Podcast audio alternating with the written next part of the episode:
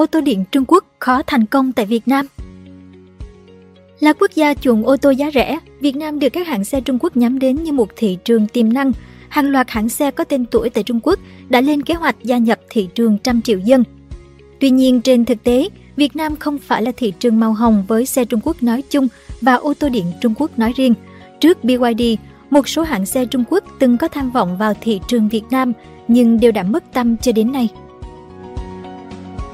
Khát vọng xuất ngoại của xe điện Trung Quốc Dù gia nhập cuộc chơi xe điện chưa lâu, các hãng xe Trung Quốc gần như là bá chủ tại quê nhà. Trong năm 2022, phân khúc xe xanh bao gồm cả xe điện và xe hydro đạt mốc doanh số 6,8 triệu xe, tăng 93,4% so với năm 2021.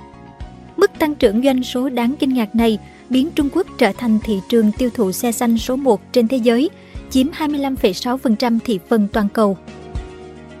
Xe điện đóng vai trò không nhỏ khi đóng góp doanh số đến 5,36 triệu xe tại Trung Quốc, tăng 81,6% so với cùng kỳ năm 2021, chiếm 79,9% trong doanh số đó là các mẫu xe đến từ những thương hiệu nội địa Trung Quốc. Trong danh sách 10 hãng xe điện bán chạy nhất Trung Quốc năm 2022, có đến 5 đại diện đến từ nội địa và phần lớn nằm top đầu.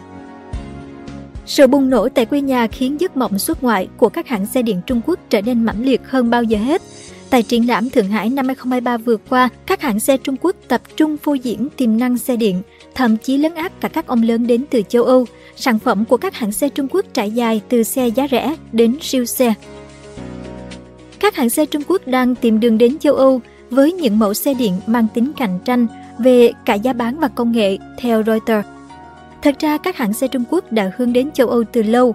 BYD, Red Wall Motor và cherry đã thâm nhập thị trường Anh từ trước đó. BYD thậm chí đã hợp tác với đại lý xe Pendragon của Anh để phân phối các mẫu xe điện của hãng tại xứ sở sương mù.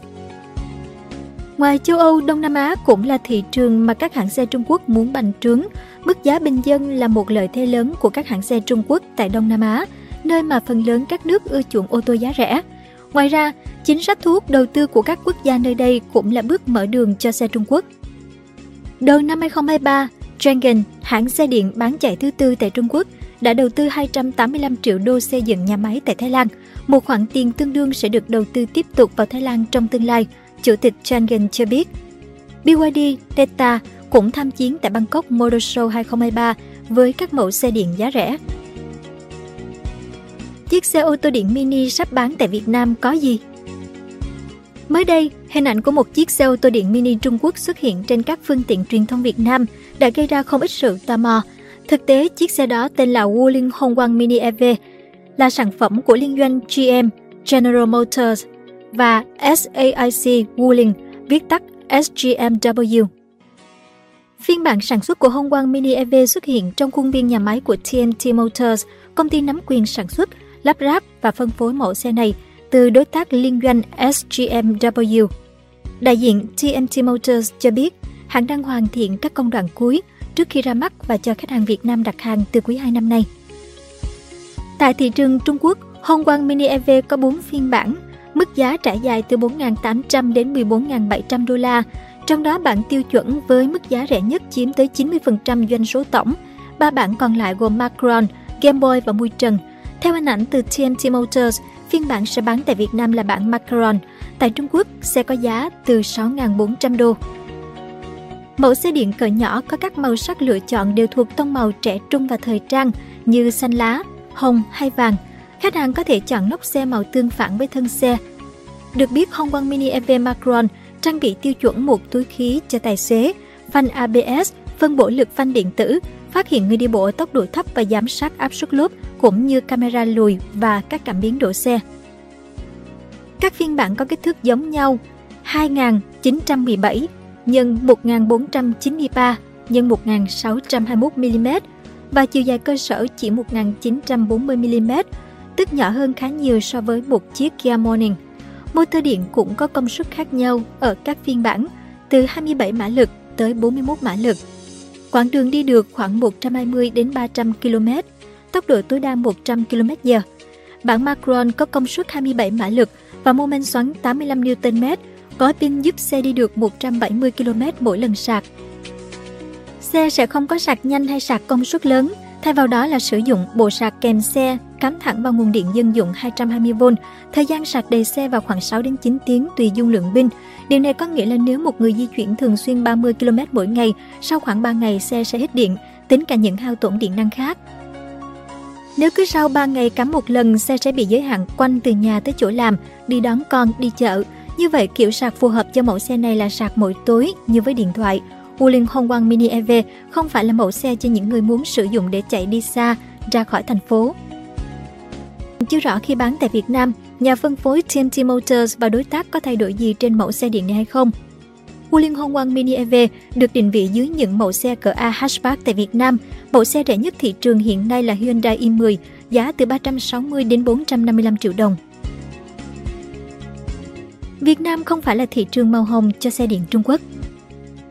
Mới đây nhất, một hãng xe điện Trung Quốc khác cũng đang gây chú ý khi trưng bày mẫu xe điện cỡ nhỏ tại thành phố Hồ Chí Minh. Xe dự kiến sẽ được mở bán tại Việt Nam từ tháng 8 năm 2023. Sản phẩm có tên là Trito A01, xe với cấu hình 3 chỗ ngồi, chiều dài chiều rộng cùng chiều cao lần lượt là 2.500, 1.202 và 1.625mm. Theo thông tin từ nhà phân phối, A01 sẽ có giá chỉ cao hơn 100 triệu đồng, tức là chỉ nhỉnh hơn một chút so với mẫu xe tay ga Honda SH160i. Chiếc xe được trưng bày không có logo do Chito có kế hoạch liên doanh với một công ty của Việt Nam để lắp ráp, dự định sẽ đổi tên thương hiệu và logo để dễ tiếp cận với người dùng hơn.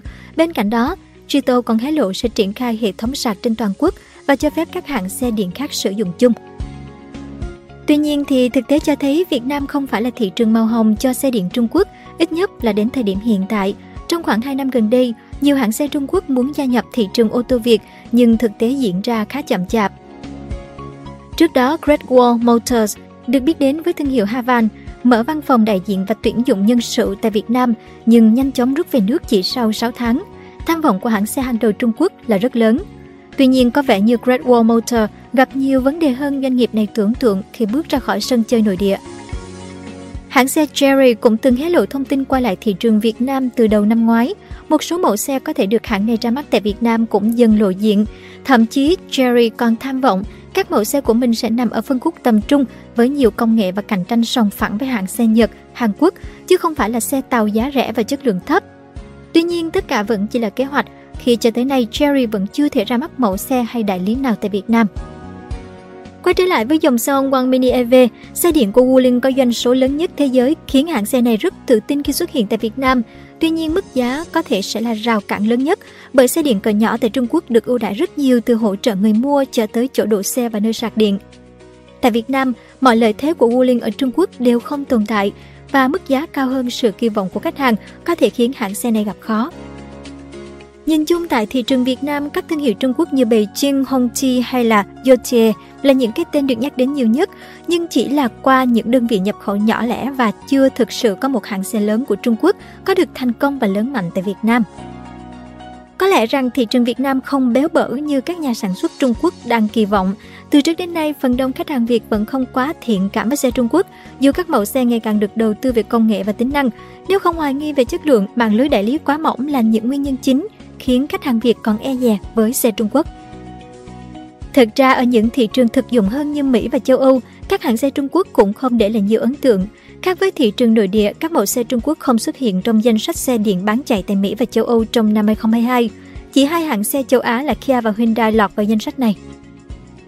Không có sự hậu thuẫn như tại quê nhà, các hãng xe Trung Quốc rất khó chen chân vào thị trường Mỹ và châu Âu. Đó là lý do chỉ một số thương hiệu lớn như BYD, Cherry, Great Wall hay là MG có kế hoạch gia nhập vào các thị trường này. Nhìn chung thị trường nội địa có nhiều lợi thế giúp xe Trung Quốc bùng nổ, thậm chí lấn át các hãng xe lớn trên thế giới. Khi tiến ra biển lớn, các thương hiệu Trung Quốc lập tức đối diện với nhiều khó khăn và trở ngại mà họ không phải gặp khi đang ở trên sân nhà. Để vượt qua thử thách, các hãng xe Trung Quốc cần cởi mở hơn để xóa đi các định kiến trước đây, ít nhất là tại thị trường Việt Nam. Cảm ơn bạn đã xem video trên kênh Người Thành Công. Đừng quên nhấn nút đăng ký và xem thêm những video mới để ủng hộ nhóm nhé!